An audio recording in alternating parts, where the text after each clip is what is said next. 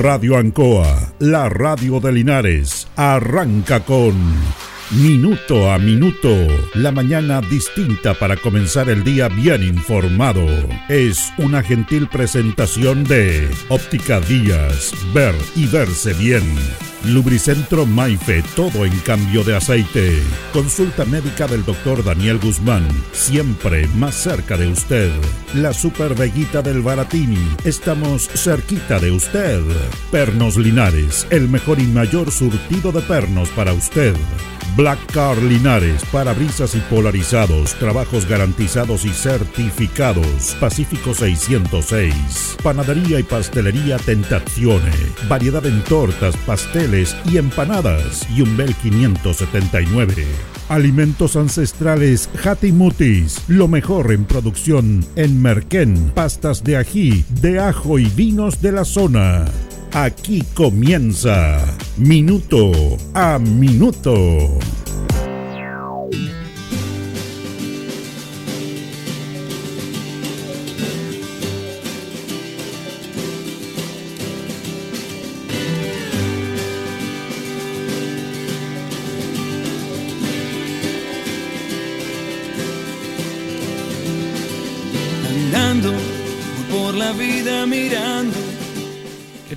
El tema de las pensiones en Chile es un tema de, de mucho tiempo. Hay más personas. Esto se empezó a hablar de, de la creación de la AFP en Chile. Y antes no, no habían tantos inconvenientes en esto. Había un sistema del Servicio de Seguro Social en el cual las personas tenían una mayor estabilidad laboral. En Chile en esos años, antes del 73, la gente tenía un trabajo, un trabajo estable durante muchos años. Era muy loable de que una persona trabajara en una empresa, en un local comercial durante años.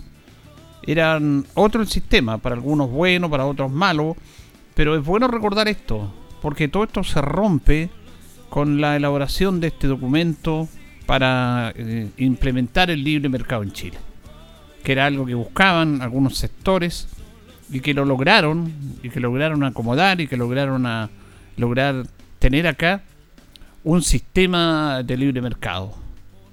Eh, esto fue elaborado por Manuel Cruzat en el documento ladrillo, en el cual se proyecta en el año 71-72 una mejor economía para Chile no tanto una mejor una economía estatal.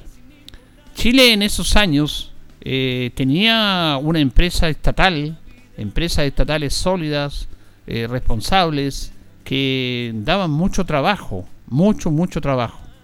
Y por, por lo tanto, los trabajadores tenían una mayor estabilidad en sus puestos de trabajo. Esto se rompió con el libre mercado. Yo no estoy diciendo si es bueno o malo, estoy hablando de un hecho de la causa, de una realidad, porque cambió todo el sistema con este mercado que no tiene no tiene sentimientos, solamente tiene números y que fue brutal eh, en el aspecto de quebrar muchas empresas chilenas. Porque claro, eh, este sistema fue costando al Estado hasta dejarlo en más mínima, la mínima expresión en la productividad. Habían empresas, la mayoría de las empresas eran del Estado, el agua era del Estado, la electricidad era del Estado, habían transportes del Estado, ferrocarriles, correos de Chile, lo relacionado con las mineras, con empresas importantes que convivían con los privados también, y que dentro de todo eh, un país funcionaba, aunque había muchas necesidades que tenía que resolverle al Estado. Hay una frase, hay un hecho muy importante que demuestra esto, porque esto es cíclico. Chile es un país terrateniente desde su inicio, de su formación, de la colonia española, de ser servil a los patrones, a al, primero a la corona, a los reyes del virreinato de Perú que se traslada a Chile, había que ser servil. Recuerde usted que inclusive durante el momento en que Chile quería independizarse de España, estaban los patriotas y estaban los realistas. Y los realistas eran no solamente españoles, eran chilenos también que apoyaban a los españoles, que lo apoyaban para mantener el sistema de vida que teníamos en Chile en esos años desde ahí que viene este tema patriarcal en nuestro país, porque Chile es un país muy joven, muy, muy joven. Dirá, pero ¿cómo? No, es joven en, relación a los procesos democráticos de estabilización de sociedad que deben tener todos los países. Entonces, desde ahí que viene esto, que viene el Estado patriarcal, que después se fue independizando los españoles, pero queda todo esto, queda en el principio de nuestro país y todavía los apellidos, los apellidos compuestos, los apellidos que marcaban una diferencia. Depende de su apellido, usted podía tener acceso. Y si tenía un apellido mejor, bueno, tenía más posibilidades de tener una mejor posición en la sociedad. Cuando comenzó a desarrollarse este país, que costó mucho. Yo le recordaba este encuentro que tuvo José Manuel Balmaceda, el presidente, el primer presidente chileno que empezó a tener una fuerza en las empresas del Estado a través de eh, el impuesto al salitre, que tuvo una lucha con Jane Norr, que era el dueño de la salitrera este inglés, y que la perdió. La perdió en la guerra civil del año... No fue civil, fue una, una guerra entre la Armada que defendía el parlamentarismo, los intereses de Norr y eh, el ejército que defendía al presidente de la República. Cuando Balmaceda empieza y, se desarrolla el trabajo de las escuelas públicas, de construir edificios y escuelas públicas en, en, Chile, el INAR está la escuela 1, la escuela 2, y el ferrocarril, clave para la productividad, para el desarrollo de un país, empieza a desarrollarse todo este proceso de llegar con el tren hasta Temuco, que fue una cosa increíble. Y cuando el viaducto de Mayeco, por ejemplo, que es una obra de arte, y cuando él inaugura una de las estaciones hacia el sur, porque él viajó en tren, aparece uno de estos señores, dueños de fondo, que tenían mucha gente que estaba trabajando con él, pero que se fueron a trabajar para el Estado, para la construcción del tren, de la línea férrea. Y esta persona, muy poderosa, él por supuesto en lo económico, tenía un montón de trabajadores, tenía tierra y todo, increpa al presidente de la República, José Manuel Balmaceda, y le dice, usted presidente me está sacando a mis trabajadores, me está llevando a mi gente, a mi fuente laboral que yo tengo, es una vergüenza. Es una cita muy, muy importante que está dentro de los libros, de la, de la historia de nuestro país. ¿Por qué hace eso? Entonces el presidente de Almaceda le dice muy simple, si usted quiere retener o quiere tener a sus trabajadores, páguele como le corresponde. Dele un trato decente y va a tener trabajadores. Lo que hacemos nosotros.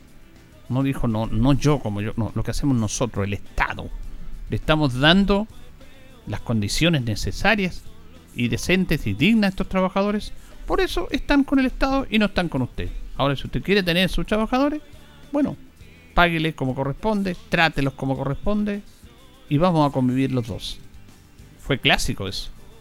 Y aquí se abre el debate permanente entre lo privado y el Estado, que es un, es un debate que se ha abierto durante mucho tiempo y que ha hecho que el libre mercado irrumpa en la sociedad chilena, diciendo que ellos son los mejores, que son los mejores, que son los más capacitados, que tienen más estudios, que administran mejor los recursos, que el Estado no sirve para nada, porque quieren el camino despejado para transitar por ese camino y a través de ese camino lograr indudablemente sus privilegios. Los economistas que fueron a Chicago, los Chicago Boys, famosos, que trajeron teorías de Milton Friedman, el padre del neoliberalismo que hacía clase en Chicago, lo trajeron a Chile, no, no lo trajeron en persona, vino algunas veces, pero trajeron sus ideas de que todo el libre mercado era mejor, y claro, aprovechando el momento del gobierno militar, empezaron a privatizar muchas empresas del Estado a un precio miserable, se hicieron millonarios con las empresas del Estado, comprado a precios miserables, fueron derrotando mucho este aspecto. Bueno, y quedó lo que pasó, lo que pasó. Hubo un quiebre tremendo en la economía chilena en el año 1981, quebró la banca. Y no eran los mejores. No era esa la manera que tenía. Privatizaron el agua, privatizaron la electricidad, privatizaron la salud, privatizaron la educación. Eso es muy grave. Lo que pasa es que el chileno tenemos una muy corta memoria. Eh, es una situación que es verdad. Yo converso con mucha, mucha gente y tenemos muy mala memoria. Y esto ha sido un paso importante que ha dado este sistema liberal que ha dominado el mundo, porque en, determinado momento el mundo se, se, empezó a dividir entre los liberales, los buenos, que era Estados Unidos y sus aliados, y los malos, que eran los eh, rusos, con Stalin, antes con, con Lenin, pero con Stalin, que era malo, era muy malo. Pero yo me preguntan leyendo todo esto, ¿y dónde quedan los presidentes de Estados Unidos? ¿Y dónde queda el presidente de Estados Unidos que ordenó tirar una bomba atómica? Truman ordenó tirar una bomba atómica para matar a miles y miles de japoneses indefensos. Hiroshima y Nagasaki. ¿Tiene algún, algún, con, alguna condena moral Harry Truman por haber lanzado las bombas atómicas? Pero siempre ellos se justifican y tienen una explicación. Lo que pasa es que eh, si seguíamos peleando con Japón, que no se rendía después que Alemania se había rendido en la Segunda Guerra Mundial, el último aspecto del eje, el eje que lo tenían Alemania, Italia y Japón, eh, iban a morir más soldados norteamericanos, por lo tanto que mueran civiles, civiles, murieron mujeres, niños, ancianos, personas inocentes que salían una mañana en Hiroshima, después en Nagasaki y fueron exterminados por una bomba atómica. Eso no tiene ninguna justificación. Ninguna. Que mueran los soldados entre ellos, ya, que mueran. Pero no los civiles, en forma cobarde, atroz.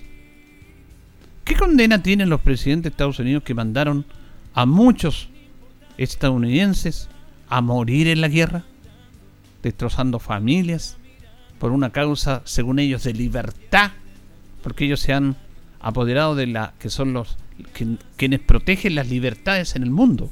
Protegen las libertades económicas para ellos y arrastran a los demás países, que algunos no tienen ninguna otra opción de hacerlo.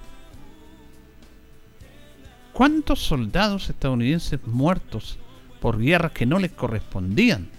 Después de la Segunda Guerra Mundial, Estados Unidos va a una guerra a Corea, se va a meter a Corea pudiendo haber hecho una tercera guerra ya, y de hecho hubo una guerra porque los coreanos entre ellos eh, tenían sus disputas.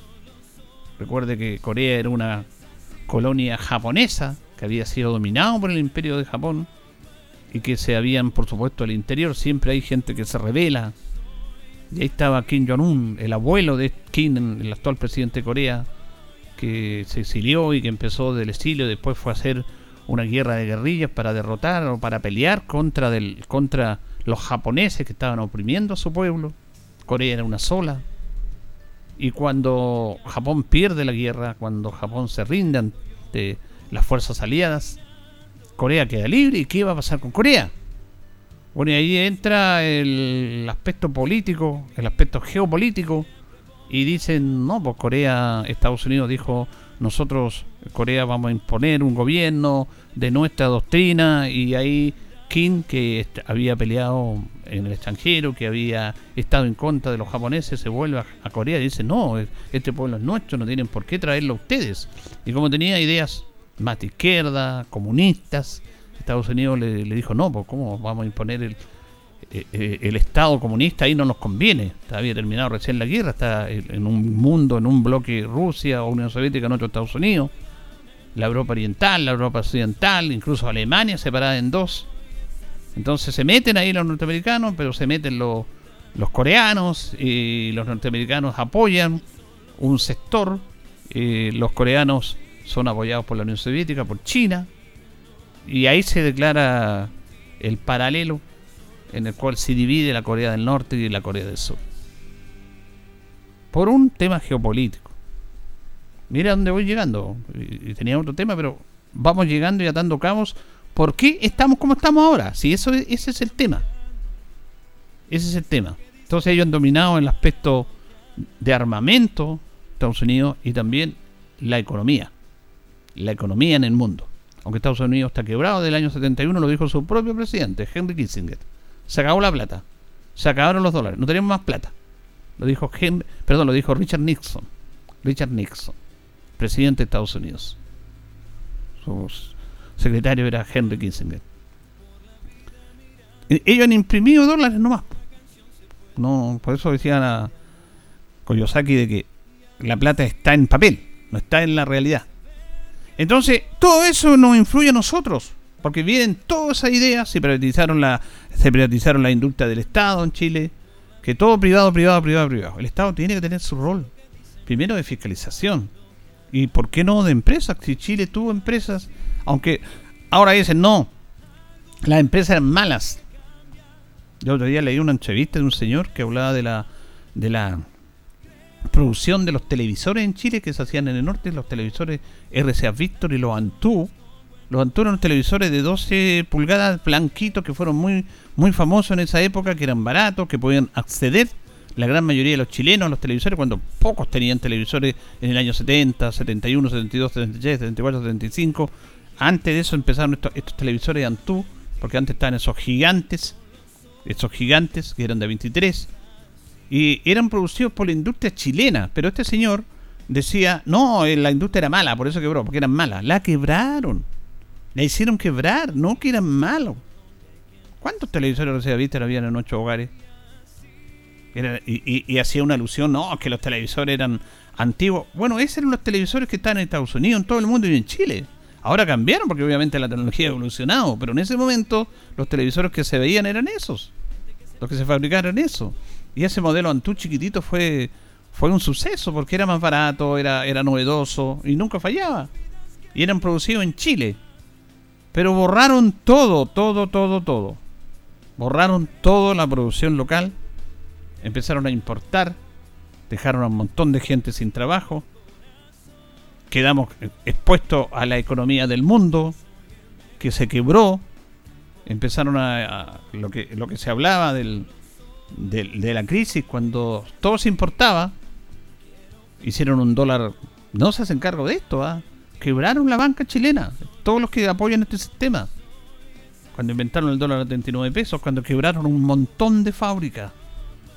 Porque los que tenían fábricas, que había muchas, sobre todo en Santiago, no podían competir con los que productos importados, no podían competir.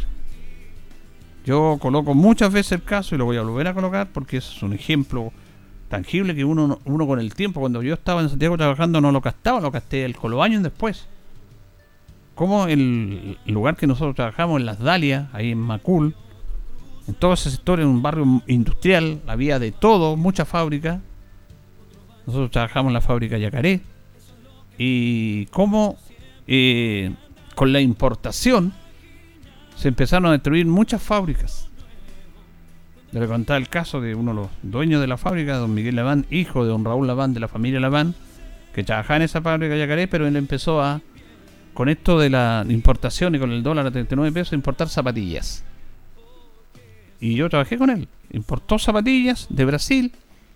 Tenía un vendedor que vendía todo el producto, era mucho más barata la zapatilla, la ponía en el mercado hacían un pedido, se demoraba 30, 35 días el barco llegar desde Sao Paulo a Valparaíso, nosotros recibíamos las zapatillas y la repartíamos porque estaban todas vendidas ya.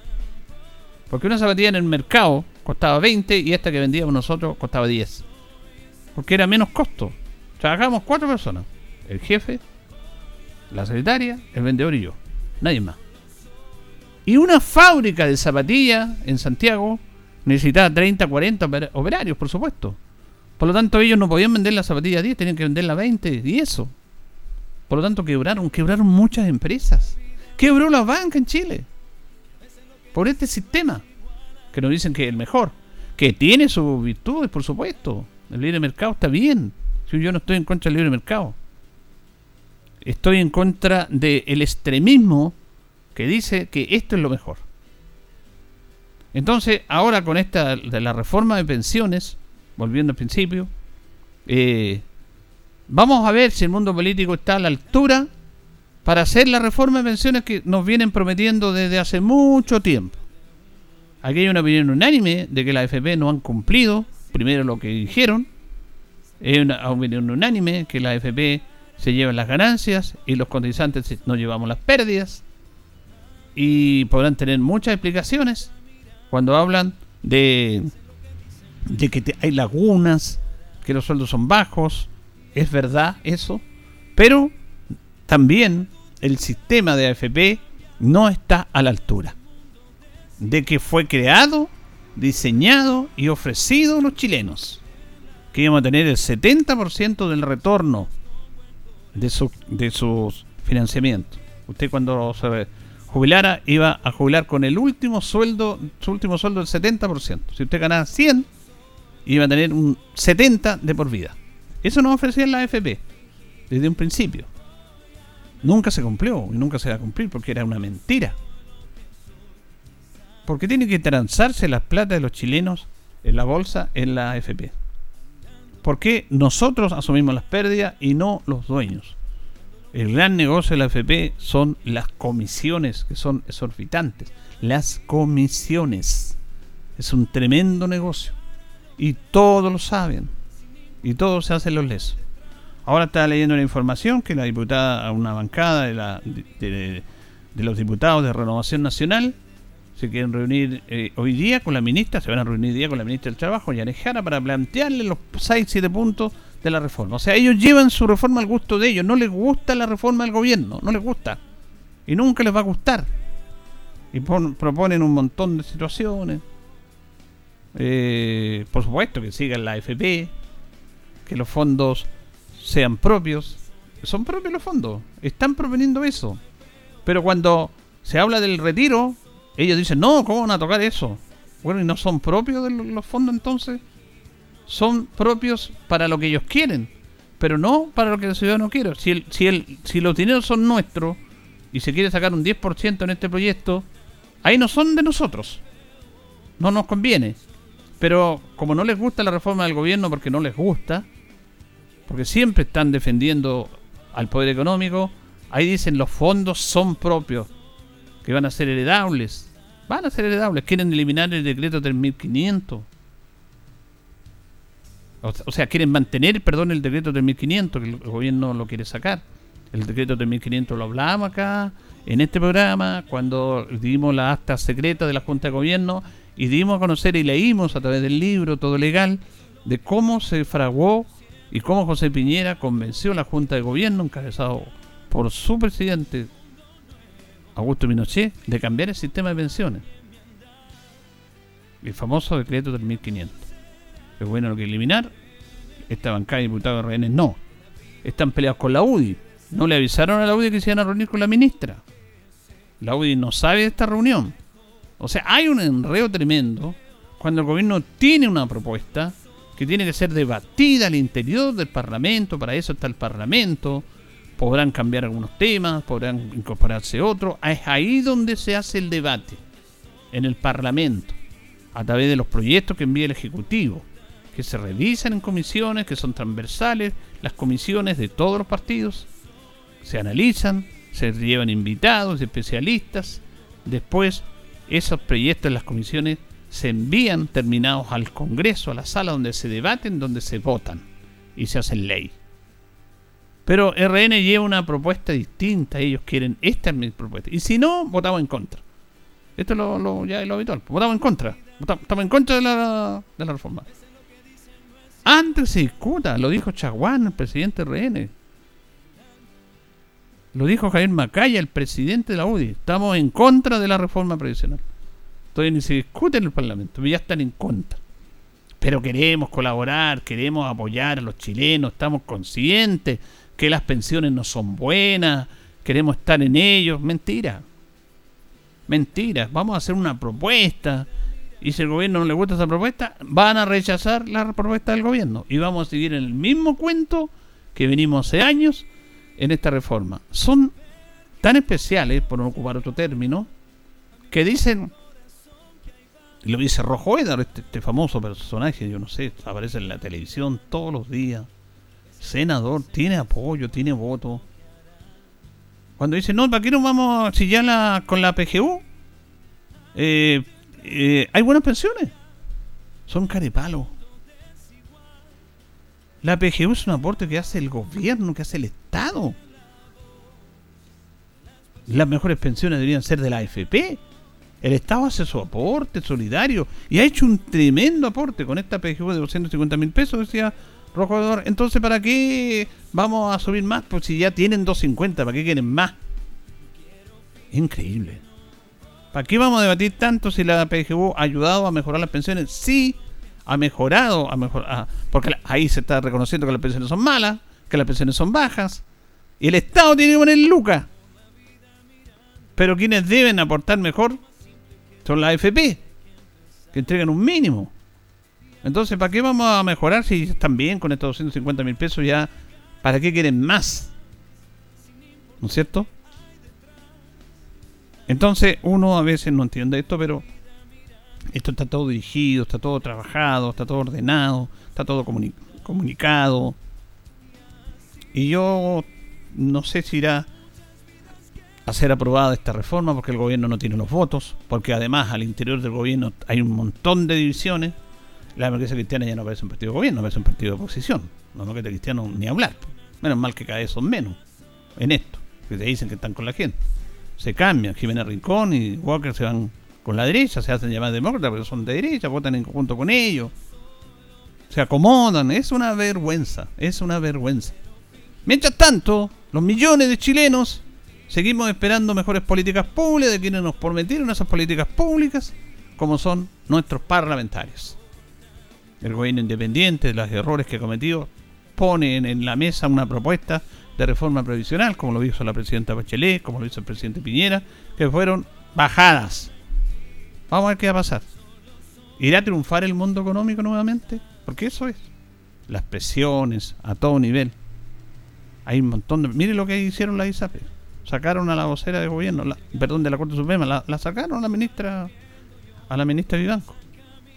Porque ella después de mucho tiempo eh, dijo, no, esto es van a devolverle la plata a los que demandaron, no a todos. Y la corte, la tercera sala, dijo, no, el, fallo está tal como está. ¿Qué significa? Está, no hay modificación, está tal como está. Tienen que devolver la plata. Tuvo que irse la ministra. ¿Usted cree que no hubo presión en la ISAP por esto? Claro que la hubo. El gran mundo económico. Está gobernando los políticos tienen que gobernar y no están gobernando, están gobernando los intereses económicos de este país. Cuando vemos el tema de la reforma de las pensiones, nuevamente está el mundo económico. Hay mucha plata ahí. La mayor plata está metida en la FP. Millones y millones de dólares. Pierden los cotizantes menos los gerentes. La AFP no pierden. Hay capitales extranjeros, todos mueven los millones y millones piden préstamos, entregan préstamos a la banca. Vaya a pedir un préstamo usted. Bueno, ni siquiera le dieron el sexto retiro, no, no, no, tenemos derecho. Pero las grandes empresas tienen derecho de plata nuestra de la FP, de que se les pasen, porque tiene que funcionar la economía. Pues si no funciona la economía, pero la economía no tiene que funcionar con las plata de la FP, pues la, la economía tiene que funcionar por un camino propio. Las FP son para pagar mejores pensiones, no para entregarle plata a las grandes empresas y, uno no entiende nada, pero está todo bien. Está bien, si eso hay que hacerlo. Dicho sea de paso, quienes defienden este sistema tienen un amplio respaldo de votos de los chilenos. Tienen un amplio respaldo. Y ante eso, ¿qué le vamos a hacer? ¿Qué le vamos a hacer? Pues si ellos dicen, ven, la gente nos respaldó.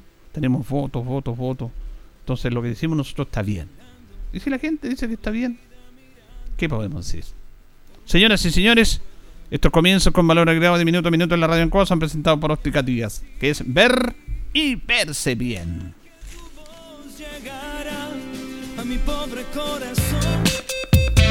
Óptica Díaz es ver y verse bien. Usted ya nos conoce, somos calidad, distinción, elegancia y responsabilidad. Atendido por un profesional con más de 20 años de experiencia en el rubro, convenios con empresas e instituciones marcamos la diferencia. Óptica Díaz es ver y verse bien.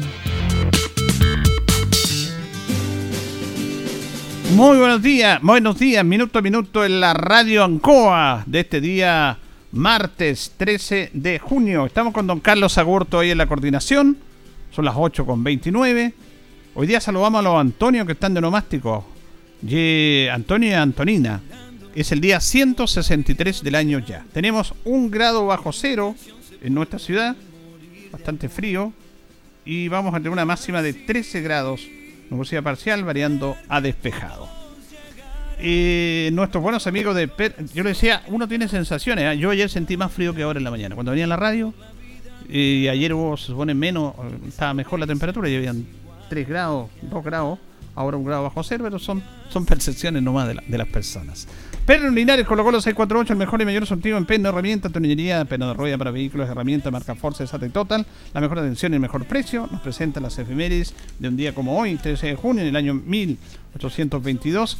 Regresa triunfante del Perú la escuadra libertadora al mando del inglés Lord Cochrane y se instalaron ahí en el puerto de Valparaíso. En el año 1940 se obtiene el primer préstamo para nuestro país a través de Corfu. Mire, esto se pidió al Banco Sport de Washington y fueron 12 millones de dólares. Fue un triunfo tremendo de la diplomacia chilena en esos años. Obtener un préstamo por 12 millones de dólares en la Corfo que la había creado un año antes el presidente Pedro Aguirre Cerda. En el año 1988 fueron aislados los dos casos de virus SIDA en Chile por el Laboratorio de Investigación del Departamento de Microbiología de la Universidad de Chile. En el año 2005, movimiento telúrico de 7,9 grados en la escala de Richter afectó a la región de Tarapacá, dejando 11 personas fallecidas, 130 heridas, además de cuantiosos daños materiales. Las efemérides, un día como hoy, presentada por Pernos Linares, colocó los 648. Recuerde que pernotecas hay muchas, pero Pernos Linares, uno solo señor. Vamos a la pausa con nuestro patrocinador Carlitos y seguimos. Estamos en Minuto a Minuto, en Radio Ancoa, la mejor manera de comenzar el día informado. La consulta médica del doctor Daniel Guzmán, siempre más cerca de usted. Se atiende por FONASA, ISAPRE, CAPREDENA y particular. Se hacen lavados de oídos. El doctor Daniel Guzmán lo espera en Kurt 333, frente a Plaza de Armas. Lubricentro Maife, todo en cambio de aceite. Le dejamos su vehículo como nuevo. Personal calificado, una atención cercana, convenio con empresas e instituciones. Maife, el lubricentro de los linarenses, ubicado en Esperanza 633, entre Lautaro y Yumbel. Panadería y pastelería Tentazione, Yumbel 579. La mejor calidad y variedad en tortas, pasteles, brazos de reina, el mejor pan y todo en empanadas. Tentazione, estamos para servirle. Yumbel 579. Black Car Linares, parabrisas y polarizado, trabajo garantizado y certificado, polarizado americano, puertas, lunetas, laterales, reparamos toda clase de parabrisas. Usted ya nos conoce, somos Black Card Linares. Estamos en Pacífico 606. Pernos Linares, colocó los 648, el mejor y mayor surtido en pernos, herramientas, tornillería, pernos de rueda, para vehículos, herramientas, marca Ford, SATA y Total. Mejor atención y el mejor precio. Recuerda que pernotecas hay muchas, pero Pernos Linares, uno solo. La Veguita del Baratini. Gran surtido en abarrotes, cecinas, panadería. Las mejores frutas y verduras. Estamos cerca de usted. Villa Arauco, esquina Hierbas Buenas. Abierto todos los días del año. El mejor surtido y calidad. La Veguita del Baratini. Los esperamos en Villa Arauco, esquina Hierbas Buenas. Óptica Díaz es ver y verse bien. Usted ya nos conoce. Somos calidad, distinción, elegancia y responsabilidad. Atendido por un profesional con experiencia en el rubro, marcamos la diferencia. Óptica Díaz es ver y verse bien. Independencia 435. Alimentos Ancestrales Mutis te invita a ser parte de sus canales de venta en sus productos de ají cacho de cabra, merquén, pastas de ají y de ajo, vinos de la zona. Llámanos al fono WhatsApp más 569 93 95 04 68. Mutis, sabor con identidad e historia. El concejal Cristian González lo invita a viajar por el tiempo. Historia, anécdotas, datos. Es una invitación del concejal Cristian González. Vamos a los Premios Nacional de Literatura, en este segmento, como es habitual todos los días, año 1954, Víctor Domingo Silva, poeta, dramaturgo, novelista, político, nació un 12 de mayo del año 1882 en Tongoy, Eh, una historia interesante de él, por compañía de otros escritores, fundó el Ateneo de la Juventud de Valparaíso y la Universidad Popular. Posteriormente se dedicó a la política y fue elegido diputado en el año 1906 por la provincia de Copiapó, Chañaral, Vallenar y Freirina. En esa misma época inició sus publicaciones en el diario El Mercurio de Valparaíso, en donde utilizó el seudónimo de Cristóbal de Zárate. Fue llamado el poeta nacional debido a que dedicó buena parte de su poesía a temas nacionales, tales como su famoso poema Al pie de la bandera, en el cual exaltó su patriotismo. Mantuvo una estrecha relación de amistad con los poetas Zoilo Escobar, Carlos Pessoa Vélez y con los novelistas Daniel de la Vega, Joaquín Edaver y Augusto Tajalma. Ingresó a la diplomacia en el año 1928, fue destinado a la Patagonia Argentina y se convirtió en un impulsor del establecimiento de la provincia de Aysén. En el año 1928 viajó destinado como cónsul general de Chile en Madrid y regresó al país en el año 1948. Recibió varios premios, de los que destacaron el citado Nacional de Literatura en el año 1954 y el del Teatro del año 1959. En Chile fue asesor literario de la empresa ZigZag, fundador de la Sociedad de Autores, miembro del Ateneo de Santiago y de la Academia Chilena de Lengua. Después de una destacada trayectoria en las letras nacionales, murió en la capital chilena a los 78 años. Víctor Domingo Silva, Premio Nacional de Literatura, año 1954. Siempre recordamos a nuestros poetas en este segmento también. Vamos a la pausa, don Carlos, y ya seguimos. me pregunto dónde irá. La hora en Ancoa es la hora. Las 8 y 37 minutos. Hola, soy Nico Mazú y te recomiendo visitar Independencia, porque ante cualquier dificultad, Independencia te apoya. Si te falta completar el ahorro para postular al DS19 en Parque del Sol de Linares, Independencia te apoya con 100 UFs en el modelo Lima para que vivas este gran proyecto. Vamos que se puede, vamos con Independencia.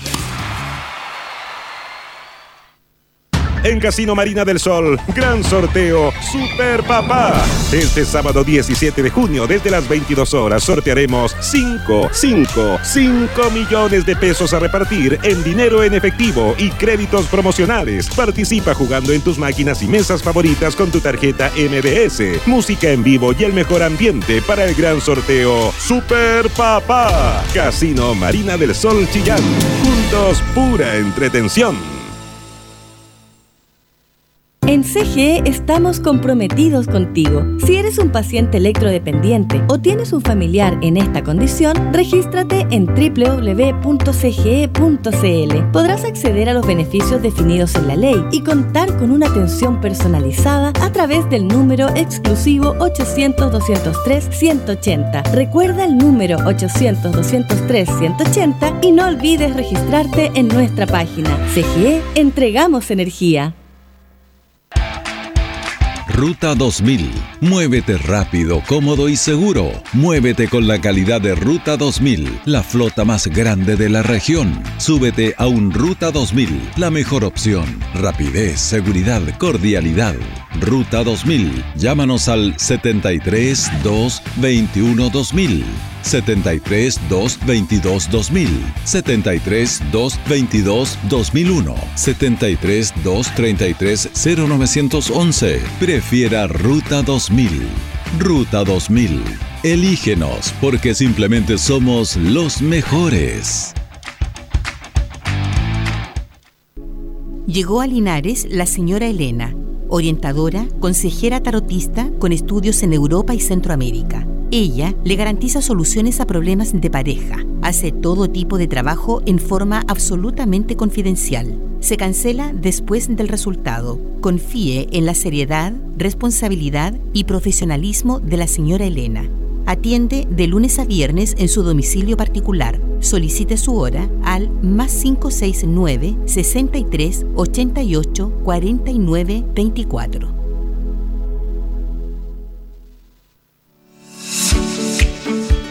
Somos el centro, la voz del Maule, medio de comunicación líder en información. Solicita tu periódico impreso todos los domingos en kioscos y cafeterías de la región.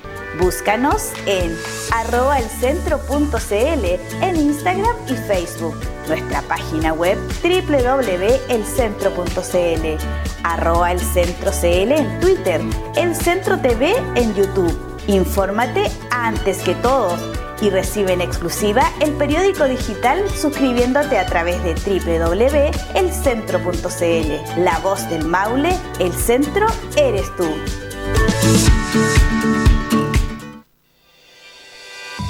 La Municipalidad de Linares y el Teatro Regional del Maule le invitan a usted y familia a la presentación del concierto de cámara de las obras de Félix Mendelssohn y Joseph Hind con la Orquesta Clásica del Maule este viernes 16 de junio a las 19.30 horas en el Teatro Municipal. Disfrute del mejor repertorio de estos clásicos de la música universal en un concierto excepcional de la Orquesta Clásica del Maule bajo la dirección del maestro Francisco Rettig este viernes 16 de junio, desde las 19.30 horas, en el Teatro Municipal de Linares. Entrada liberada. Retire desde ya sus invitaciones en la boletería del teatro o en la Casa de la Cultura Margot Loyola Palacios. La música y la cultura más cerca de ti. Financia Gobierno Regional del Maule y Ministerio de las Culturas, las Artes y el Patrimonio. Linares, un mejor lugar para vivir. Radio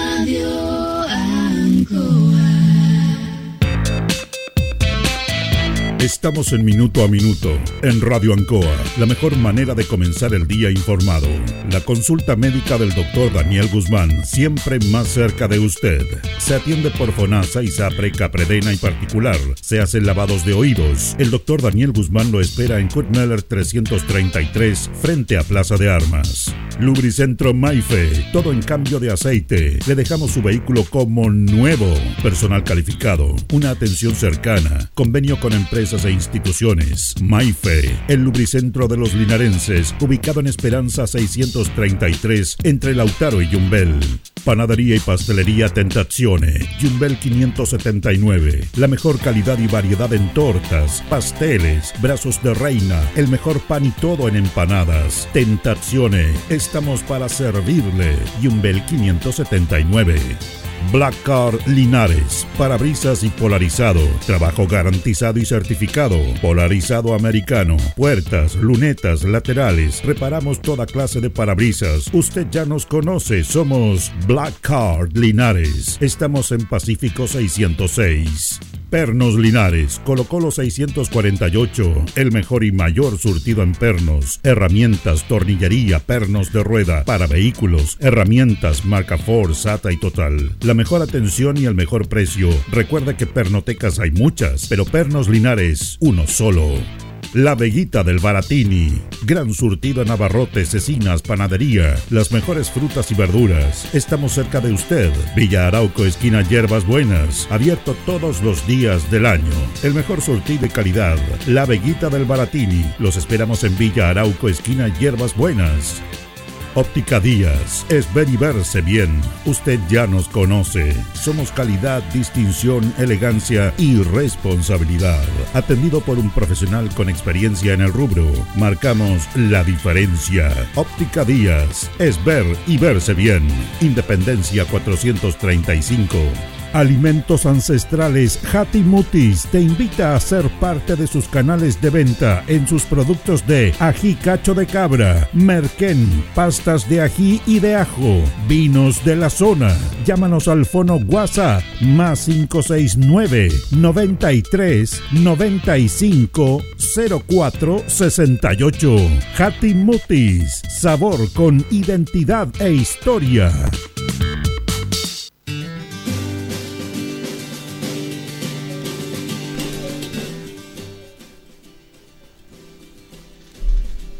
Bien, continuamos en minuto a minuto en la radio Ancoa. Nos separan ya 17 minutos de las 9 de la mañana junto a don Carlos Agurto en la coordinación. Vamos a saludar al abogado y es de Obras y eh, de Gobierno, don Francisco Durán Ramírez. ¿Cómo está, don Francisco? Gusto de saludarte, Julio, saludar a todo también tu sintonía en un martes 13 desde Siberia. Desde Siberia.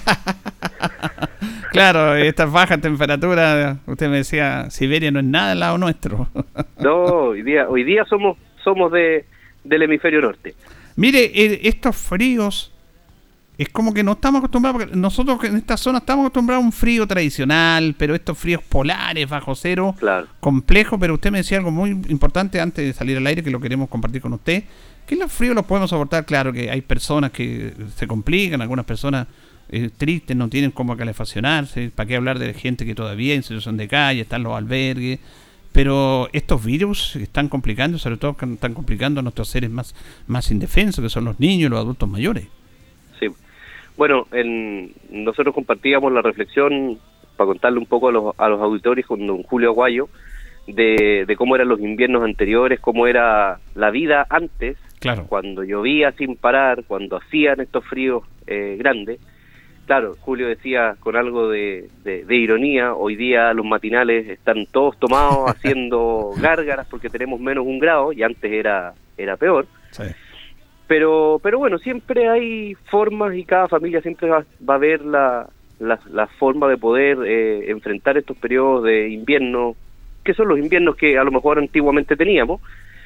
Si el problema de eso principalmente va por dos por dos partes. Uno, uno de esos es lo que tú mismo dijiste, hoy día, o, o- o más o menos lo señalaste, yo lo engancho con otra idea, hoy día la situación de cada uno de los chilenos no está tan fácil como para enfrentar estos fríos de una manera un poco más holgada, por lo tanto hay que hay que ser creativo y, y- y ver y buscar las formas de poder eh, pasar estas temporadas que son más duras.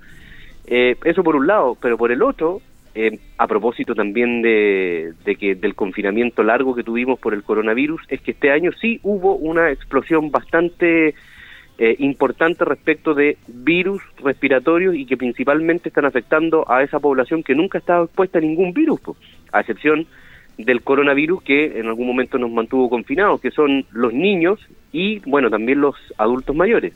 Los niños hoy día son los que más están sufriendo, ya hemos visto las noticias, las informaciones respecto de lo que es el estado sanitario de- y la situación, las mismas discusiones que habían en el coronavirus cuando se decía que había que suspender las clases, ¿te acuerdas? Sí. y lamentablemente hemos tenido también el fallecimiento que yo creo que a, a todos nos acongoja un poco el fallecimiento de, bueno, hasta ayer parece que eran ya seis niños por producto del virus incesial. De atrás, los especialistas señalan que eh, en dos, tres semanas más debería producirse el pic de la influenza y ahí hay una responsabilidad que es eh, mancomunada de todos nosotros. O sea, se han hecho campañas para vacunarse por la influenza, sí, no nos vacunamos, eso es un tema de responsabilidad personal. Pero en realidad yo creo que todavía estamos a tiempo para vacunarnos contra la influenza antes que se desarrolle el PIC. Ahora, no solamente ha sido eso lo, lo noticioso, que ya todos sabemos, y más que yo podría apostar que más de alguien que nos está escuchando en su casa, está hoy día ahí porque está cuidando uno de sus hijos o, o sus hijas, eh, que está enfermo, en fin, pero también esto ha tenido coletazos a los más altos niveles. Eh, decía una discusión por ahí, Julio, yo no sé si tú lo escuchaste, que este tipo de situaciones no se pueden politizar, pero a mí me llama la atención que lo dicen los que politizaron el COVID. po. Entonces hoy día anda dando vuelta la situación de la renuncia, eh, de que renuncie el subsecretario Arauz a propósito de, yo no sé en realidad, y, y trato de decirlo lo más objetivamente, de la entrevista que dio la ministra el día, la ministra de Salud el día mm, domingo, en donde ella reconoce que no hubo articulación respecto de las clínicas eh, privadas y además de eso señala que Contraloría es quien prohíbe esta situación y eso efectivamente no es así. Entonces, lamentablemente hubo, porque la ministra de Salud lo venía haciendo bien, recuerda que nosotros hemos conversado bastante respecto de lo que es la crisis de las ISAPRE y finalmente ella se había transformado en un factor súper importante respecto de cómo abordar la solución de la crisis de la ISAPRE. Y le hicieron pisar el palito, creo yo, respecto de esta información que no fue correcta y tienen hoy día un subsecretario defendiéndose como gato de espalda, como se dice, respecto de todas las acusaciones que se le están haciendo para que renuncie. Y en realidad uno piensa, mirándolo desde la tribuna más del público común y corriente, oye, pucha, tener un subsecretario que está hoy día totalmente amenazado por las eh, acusaciones constitucionales, una ministra en este caso, la renuncia, pero lo tienes desconcentrado de poder enfrentar el virus y poder enfrentar esta situación de invierno. Entonces ahí donde uno dice, pucha, deberían dejarlo terminar y después pedirle explicaciones. Claro, este es un tema muy complejo, como bien lo dice usted, que esto de todos lados, ah, lo recuerdo muy bien, porque mucha gente que está en el gobierno ahora criticó también eh, mucho el gobierno anterior, yo creo que el gobierno anterior en el tema de la pandemia se manejó bien. Eh, eh, hubo errores, pero se manejó bien. Hubo situaciones puntuales, como este famoso hospital, de unas platas medias raras por allá en Santiago, pero, eh, pero se manejó bien porque era algo que nosotros no conocíamos. Fue tremendo el impacto. Ahora hay un tema aquí de los asesores también con la ministra, porque imagínense, el tema está con la clínica Las Condes, que dice por qué. Pero la clínica Las Condes tiene, hay un fallo en contra de la clínica Las Condes que el Ministerio de Salud no puede hacer convenio con la clínica Las Condes dictado por un tribunal. Entonces ellos llaman, ellos llaman cierta confusión. Pero en casos de emergencia se puede hacer, ¿me entienden? Se podía Por la hacer. ley de emergencia. Eh, claro, por la ley de emergencia se puede hacer. Pero esto no, mire, acusar a la ministra, los republicanos al tiro dijeron, ¿de qué vale, Francisco? ¿De qué vale acusar a la ministra ahora cuando en este momento, como bien lo dice usted, deberíamos estar todo enfocado y dejar que las autoridades vean este tema y lo vayan solucionando? Claro, bueno, yo digo eso, en el fondo, eh, o sea, el responsable político siempre va a ser la parte más alta del, de la esfera, que en este caso es la ministra, pero yo creo que el momento todavía no es bueno porque estamos enfrentando esto. O sea, hoy día tenemos una ministra que se va a empezar a preocupar, o un subsecretario que se va a empe- empezar a preocupar de la defensa Claro. de ella ante el Congreso y no de la defensa de todos los ciudadanos y de toda la comunidad ante el escenario complejo que estamos viviendo. Entonces, claro, uno como parlamentario o como político podría decirlo, oiga, ¿sabe qué, ministra? Vamos a terminar, que vamos a esperar que termine este periodo de, de virus, el PIC, y después vamos a evaluar acciones contra usted. Pero por ahora, concéntrese en eso. Quizás yo hubiera dicho una cuestión así, pero en realidad, bueno, yo creo La que... política. Claro, pero pero fíjate, pero fíjate que yo creo que lo del subsecretario ha sido impresentable, porque cada vez que habla sale hundiéndose más. po. Entonces, al final ahí se nota la inexperiencia o se nota quizás la ansiedad respecto de, de, de mantenerse en el cargo y sacar adelante estos temas, aunque sea a punta de porfía, porque en realidad lo que dijiste tú es cierto. Imagínate los asesores, el subsecretario pasa siendo uno de los principales asesores de la ministra y le dicen, ministra, no se puede llevar gente a las clínicas privadas porque hay un fallo de la Contraloría. Sí, claro, el fallo de la Contraloría habla respecto a situaciones que parece que fueron laborales que impiden Sí, que el sí. Estado contrate con eh, organismos clínica. de este tipo, pero no por la ley de urgencia, y es un desconocimiento pero gigante. Entonces, bueno, eh, lamentablemente eh, estas son situaciones que han costado vidas y que finalmente lo que uno espera es que se puedan enderezar, por lo menos en estos días, y como ya lo estábamos conversando Julio, esto no ha pasado y viene el pic de la influenza, en donde los mayores y las, eh, bueno, desde niños a grandes también van a sufrir las consecuencias y esperemos que esto esté articulado para poder recibir a todos aquellos que van a estar enfermos en estos días. Claro, y esto viene ahora el PIB más fuerte, ahora dentro de todo el tema, uno leyendo, informándose. Lamentablemente, no, no quisiéramos, mueren bebés en esta época del año, mueren bebés. ¿Ah? Claro. Porque vienen con deficiencia a los dos, tres meses, nacen de a veces partos prematuros y, y no quisiéramos, pero mueren bebés. Pero eh, yo creo, como bien lo dice usted, esto no se puede politizar y la gente que está a cargo de esto tiene que estar a la altura. Ahora yo decía, hablamos no, de camas para los niños, ahora nos preocupamos porque tenemos un solo hospital pediátrico en Chile, que es Sotero del Río. Debería haber cada una o dos regiones un hospital pediátrico. No lo tenemos tampoco. Eso es una falla del Estado chileno en ese aspecto de diseñar políticas públicas también en el aspecto tan importante como en la salud. Ahora, a- a- así haciendo memoria e historia, yo creo que cada cierto tiempo volvemos a estar como estábamos antes. Entonces, claro, hoy día nos damos cuenta de la importancia de fortalecer el sistema público de salud eh, y respecto de eso salen una serie de requerimientos nuevos y quizás, como decías tú, no un hospital, pero sí fortalecer las áreas de atención pediátrica. Claro. Que en realidad tú sabes que en la mayor cantidad, en, la, en todas las regiones siempre tienen una disposición de cama que es muy menor a lo que debería a lo que debería ser. Entonces, bueno, ahí hay un montón de cuestiones que también van a enganchar, las listas de espera, las demoras de los exámenes, la atención de los médicos, un montón de cuestiones que están ahí enredadas en eso y que quizás, claro, y yo la otra vez pensaba a propósito de situaciones personales que me tocó vivir, oiga, y que ha sido discusión hoy día, qué manera de haber programas mal pagados que no prestan ninguna utilidad sanitaria, por ejemplo, o a la educación o a un montón de otras cuestiones, que en el fondo son platas que se desvían y que son mal pagadas a gente que quizás no lo necesita y que en este caso la comunidad en general, tú, yo, eh, la clase media o cualquiera, hoy día necesita que esos programas estén aplicados, que nuestros impuestos se vean reflejados en inversiones que realmente nos ayuden cuando el eh, que el Estado nos ayude cuando lo necesitamos y hoy día es cuando necesitamos entonces claro fortalecimiento de unidades pediátricas, diálisis, un montón de cuestiones son cosas que hoy día necesitamos, pero que no se pueden llevar a cabo porque tenemos recursos que están mal puestos. Mire, ahí en eso yo lo veo en el mío, en la parte mía de comunicación, yo creo que se falla en eso, a propósito de estos programas.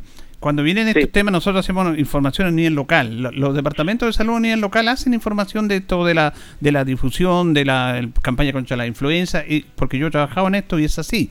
Pero, por ejemplo, mire, tienen termina la novela, los grandes canales, ¿para qué estamos con cosas? A mí no me gusta la novela, pero la gente ve las novelas y las noticias. En ese segmento del traspaso, campaña contra la influenza, Ministerio de Salud, tiene esos recursos, ahí hay millones de chilenos viéndolo, no lo hacen. Hay un déficit comunicacional en eso también.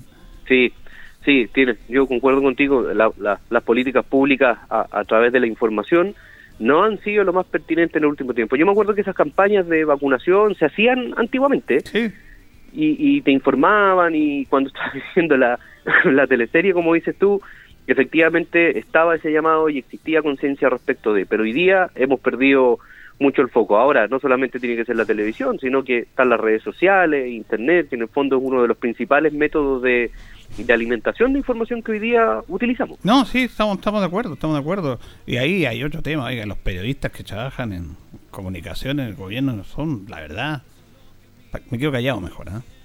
Bueno, lo que Ahí se desperdician muchos recursos, Francisco Durán. Muchos recursos en esos profesionales, entre comillas.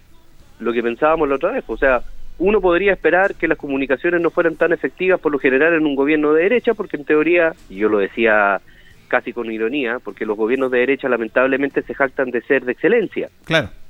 Por lo tanto, al ser de excelencia, las comunicaciones no son un valor importante. Mm. Y ahí están los resultados de pero no no no me parece que, que, un gobierno que, que, es de izquierda, que en realidad maneja muy bien la comunicación de masas, y esto no lo digo en un sentido ofensivo, sino que lo digo en un sentido totalmente positivo, eh, hoy día estemos pero totalmente paralizados respecto de informaciones que son importantes. Estamos totalmente de acuerdo, por ejemplo, yo no sé quién será el periodista Seremi de Salud aquí en la región del Maule, pero poco informa, muy poco informa. pero también hay una responsabilidad, quizás, del poco olfato quizás en estas materias respecto de quién hace cabeza.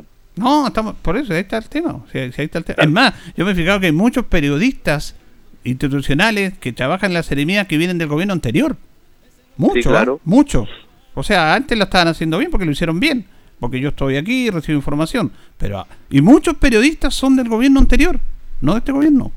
Y algo, algo falla ahí en el tema comunicacional.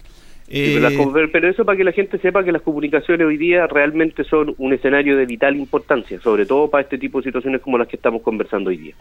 Francisco Durán Ramírez, muchas gracias siempre por este contacto. ¿ah? Pasa el frío con cafecito, no sé con qué irá a pasar el frío hoy.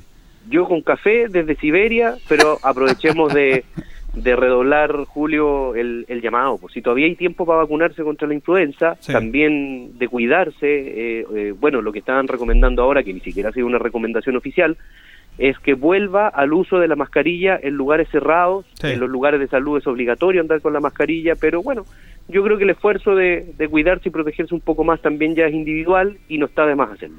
Gracias, Francisco Durán, que tenga buen día.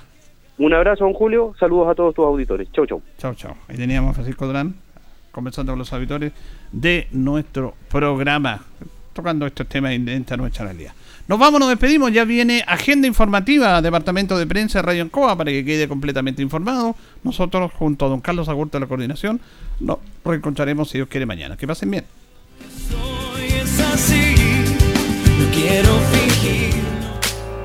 Radio Ancoa 95.7 presentó Minuto a Minuto, noticias, comentarios, entrevistas y todo lo que a usted le interesa saber. Minuto a Minuto, gracias por su atención. Las opiniones vertidas en este programa son de exclusiva responsabilidad de quienes las emiten y no representan necesariamente el pensamiento de Radio Ancoa de Linares.